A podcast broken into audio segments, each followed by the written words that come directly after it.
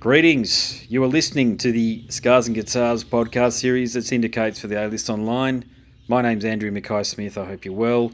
Hope whatever you're doing, courtesy of this bloody COVID 19 lockdown we're all experiencing, well, most places across the globe, except for Sweden, and we talk about that in this episode of the podcast.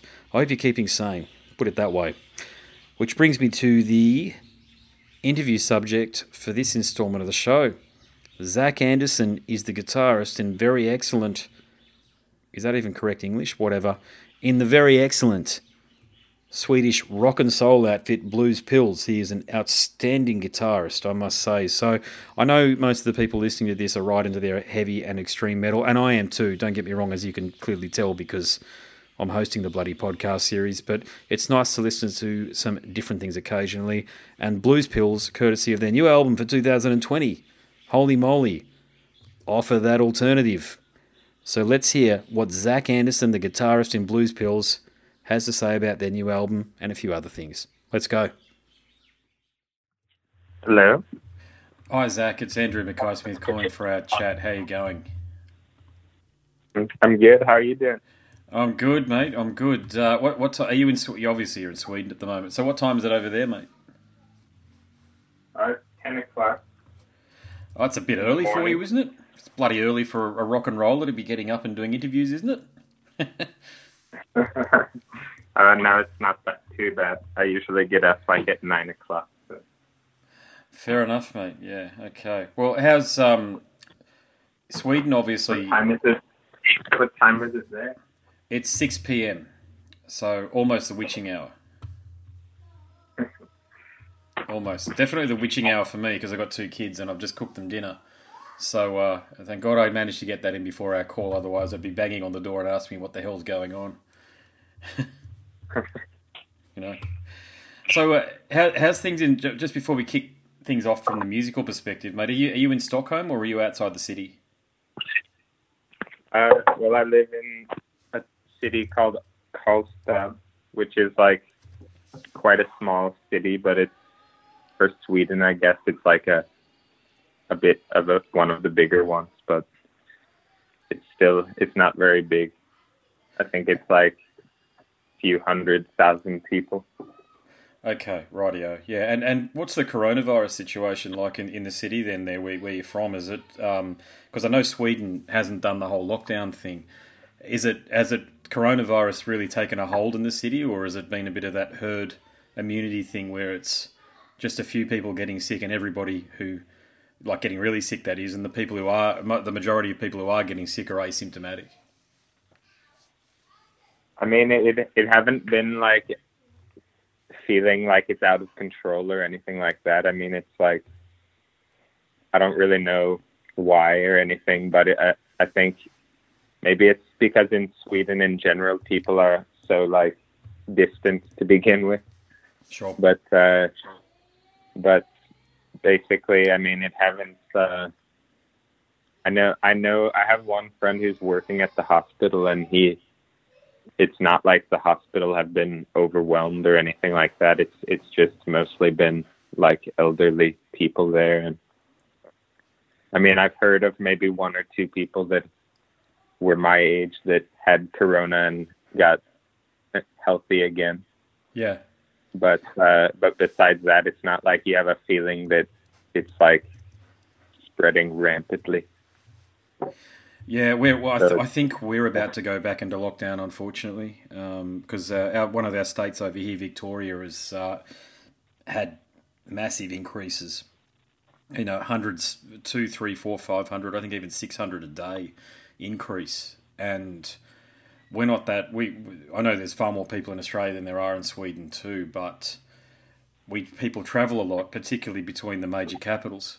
And I have a feeling yeah. our, our, our state borders are going to get locked down again, which is a bit unfortunate because of the impact on the economy. But what the hell can we do, mate? You know, it's um, it's it's a bloody pandemic, and we've got to try to get rid of it somehow. But I've I've spoken to a lot of musicians from Sweden. It must be said since this, not a lot, I shouldn't say, but I've spoken to a few. Put it that way, and uh, I think Sweden might have actually got the the approach correct uh, and not lock down the economy the way Australia and New Zealand and I know well New Zealand has bugger all population, so they're not really a a good example. But uh, for us, who does, we've got 25 million people or so.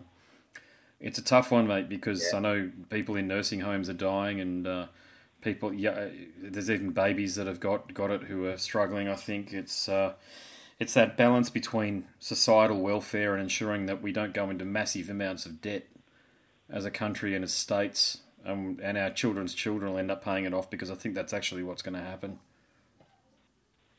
Yeah, I mean it's really it's a really weird situation. it seems up, like brother, no one yeah. no one have the answers, I guess. I know. I just hope. You know what? I just hope. I just hope it's not all a big con, and I don't think it is. But the reality is, people far more people die of influenza every year, and it targets virtually the same people, vulnerable people who have medical conditions and elderly. Yet we don't lock down for that. So uh, I, I, tell you what I do think should happen if it's if if this global investigation outside of the World Health Organization goes ahead because they're useless. China should be made to pay repatriations to countries for this because they did lie about it.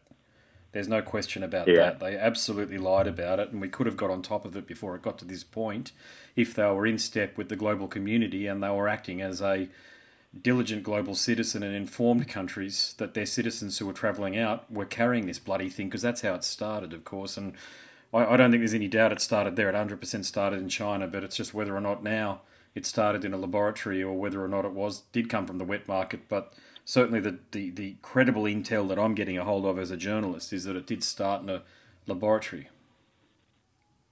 Yeah. Yeah, crazy, mate. But uh, Mate, we're not going to solve the world's problems between you and I. Let's talk about the music because I do enjoy what you guys do. And and I tell you, it was uh, Heidi Solheim from Pristine. I had a chat to her a few years ago, and we talked about you guys, and that was my introduction to you. And you are one of the two rock and soul bands. The other one, of course, being Heidi's Pristine, that Nuclear Blast have signed, which is incredibly interesting because I think Nuclear Blast did that before Earache went on their binge of signing similar groups to you guys, like Rival Sons um, and Blackberry Smoke. So metal fans have effectively taken to the sort of music that that you're creating, and it's not just metal fans though; it's it's rock fans too. But look, this new album, holy moly, it's a cracker.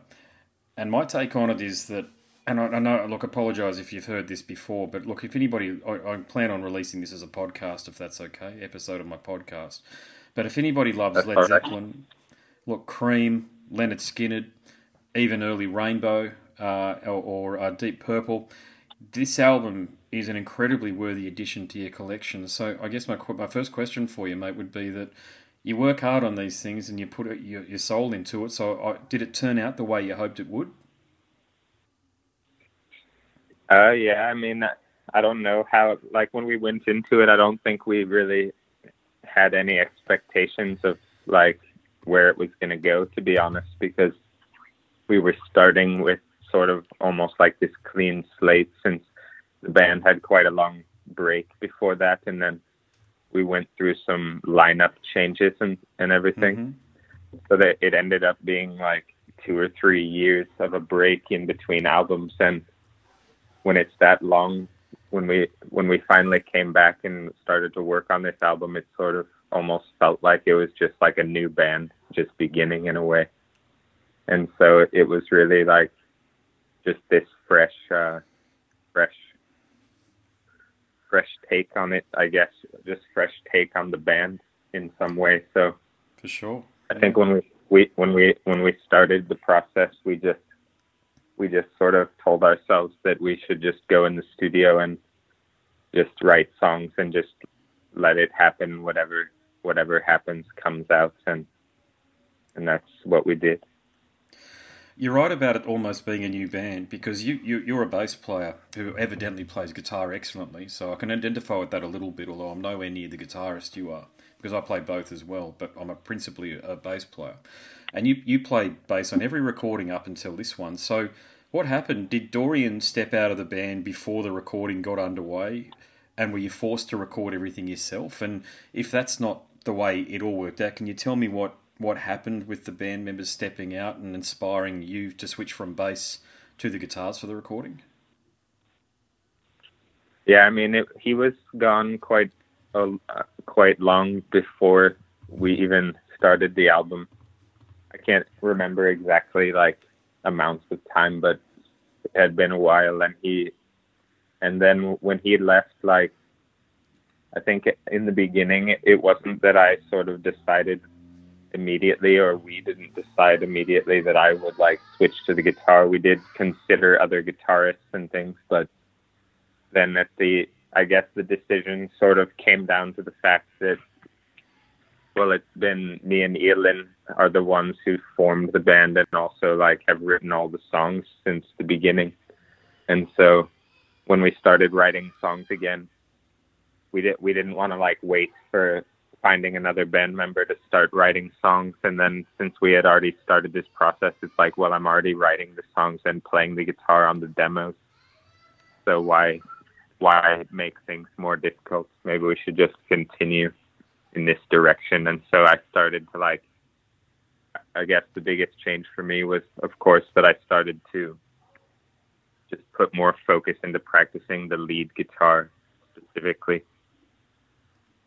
Was that it might sorry for again if it's an obvious question, but I know for me it takes quite a while for me to build up my guitar chops after I've been playing bass.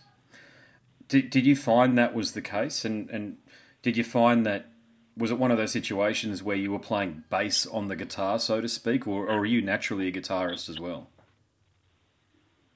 I mean, I I guess the thing is that I've been playing guitar the whole time. Like when I write when I've written songs, even when I played bass in the band, I always wrote songs on the guitar.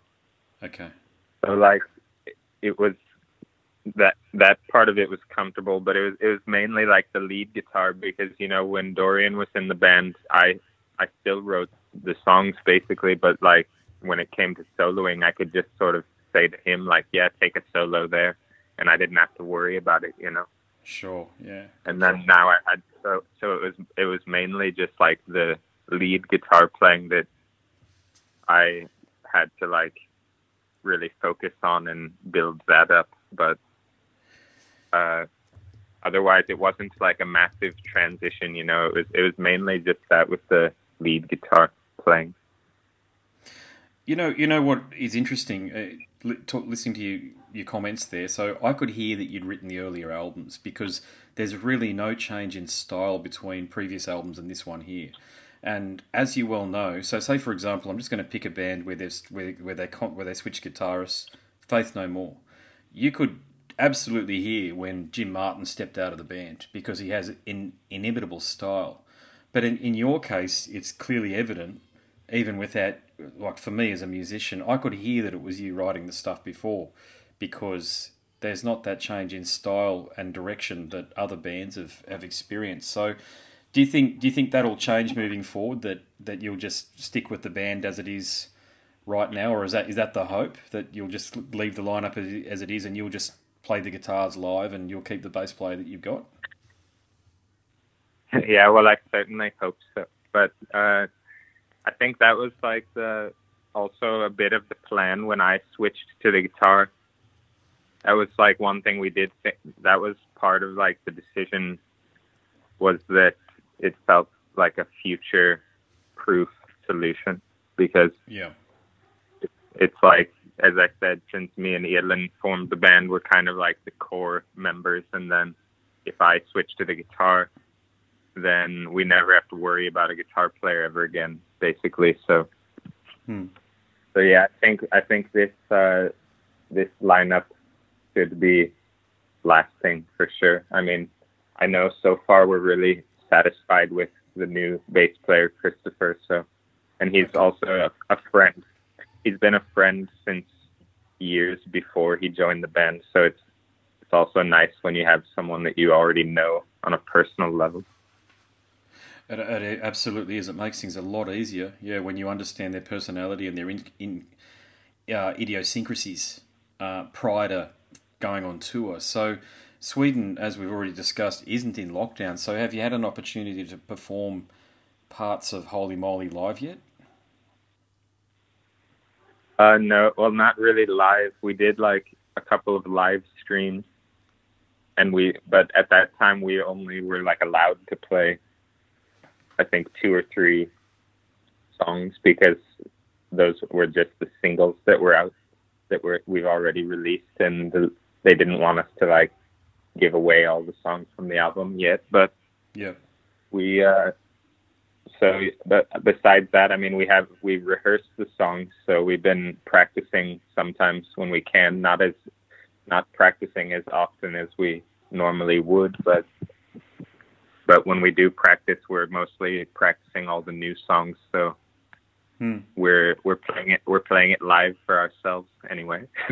yeah, I like what you did with Guitar World, by the way, with Low Road. I thought that was excellent. I, I love when Guitar World get an artist such as yourself. I, I grew up. I'm 42, so I've grown up listening to the greats. You know, the the Satrianis and the Vais and stuff. But frankly, I'm over them. And something that I was talked about with uh, Marcus Jidell, of course, from Avatarium, one of your fellow countrymen, who I think is a magnificent guitarist, you know, is that they need to, Guitar World and Guitar Player and all of these guitar centric, they're not magazines anymore, as we know, they're social media accounts, but they need to be giving you guys more exposure. To me, they actually have an obligation to be able to do that. So, did you did you enjoy doing that for Guitar World? Yeah, I mean that was pretty cool to when you're when I was younger, you sort of saw Guitar World as like the biggest uh, name in guitar in some way. It felt like this Absolutely. only like only only the legends were featured there, so it, it was a bit surreal in a way to be making anything for them. Or so that was cool. I think when I, I remember as a kid, like getting Guitar World magazines and learning songs from there and stuff. So Likewise, that was fun for yeah. sure. Yeah, well, it's, it's awesome. You're in it now. You, have made the grade. yeah, so, so that, I mean, it's, it's, fantastic to see, mate. I, I, love it when passionate musicians such as yourself are able to be recognised by these publications, and then people who otherwise would not have heard you are introduced to you. Because, as we know, the musician audience, so people who listen to music, which is pretty much what the category that I fall into, I listen to not necessarily just bands, but I actually love listening to individual musicians. So, say for example, uh, whenever I'm listening to Morbid Angel, by and large, I'm listening to Trey's guitar playing. Of course, there's so much other wonderful stuff around it with David's vocal and uh, Pete's drumming and some of the new guys that they've got in the band. But I really do focus on the uh, the musician's performance. And with I got to say, with Blues Pills, Elin is a fantastic singer, but I'm actually listening to you. So I'm I'm trying to figure out why you made decisions that you did, sort of amps that you used, the sort of guitars that you decided that you wanted to use for different tracks. So, can you tell me about the the guitars that you decided to use, the brands of guitars that you decided to use, and why you decided to use them on the album? Yeah, uh, I guess the uh, the main guitars that I used were. Uh, well, I have an American Professional Stratocaster, just like a pretty new one, which I like a lot because uh, I I mean I've been into all kinds of vintage stuff since uh, since I was a teenager, and I have lots of vintage stuff as well. But but uh, I think with the new American Fenders, they they've gotten really good in the last few years for some reason. I don't know I don't know why exactly, but mm. there's something about them that I just feel like I it almost feels to me like similar to a, a vintage instrument, but just being brand new, like sure. with the way the pickups sound and the bodies feel and everything. So I really love that um, American Professional series. Like, there's something as well about just the the shape of the bodies that I feel like they got it right because it felt like for a lot of years Stratocasters, the like the contours in the body weren't really right, like the old one. I agree. Yes, they were kind of like chunkier or something, and but so yeah. Anyway, that I was used the Fender about fifty percent, and then when I wanted like a something a bit thicker sounding, I had this uh, Corsa Les Paul with P90 pickups so it's a bit of a, it's probably mostly P90 and uh, Stratocaster, like single coil on the album. Nice. And then, but then I guess there was a few other weird, you know, just like random guitars thrown in there for certain parts. If I needed a, another sound, there's other guitars laying around the studio that I would pick up. Like I know I used this Hofner 173, which kind of looks like a Stratocaster, but it's more like weird and funky looking with three humbucker pickups. Yeah. I'm using that guitar in the Proud Woman music video. It's like a white Hofner. And then I also used uh, sometimes I know I used just uh, SG with humbuckers as well if I wanted humbucker sound. Yeah. Gotcha. In the in the video for Low Road, the one that you did for Guitar World, what sort of a it's it's doesn't I mean it looks like a Les Paul, but I don't think it is a Les Paul, is it? It's something else. Um, which uh, which So the- video? The uh, six the sick riffs one that you did for Guitar World, where you're playing Low Road, and it looks like you're Oh, playing yeah. a Yeah, yeah. yeah Yeah, that's the uh, that's the Corsa. The it's like just a Les Paul copy. okay. It's a brand called it's a the brand it's a guy called Larry Corsa, and he makes uh, like hand built Les Pauls. And Sure.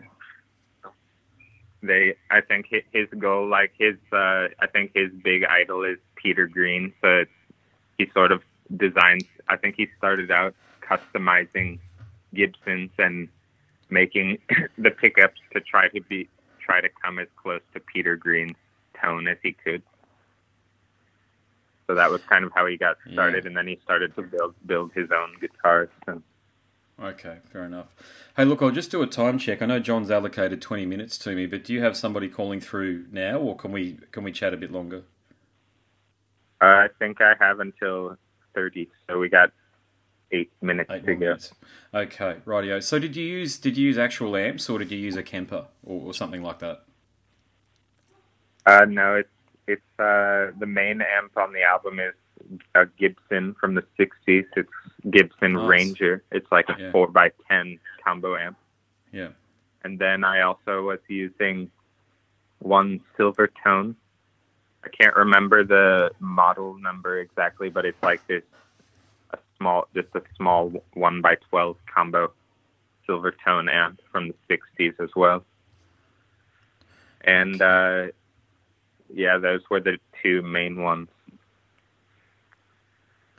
Yeah, and was there a reason why you use them specifically? I mean, obviously, vintage gear has, uh, well, the right vintage gear has an unbelievable sound, and is that just what it came down to? You just identified that the sound was going to produce the best results for you.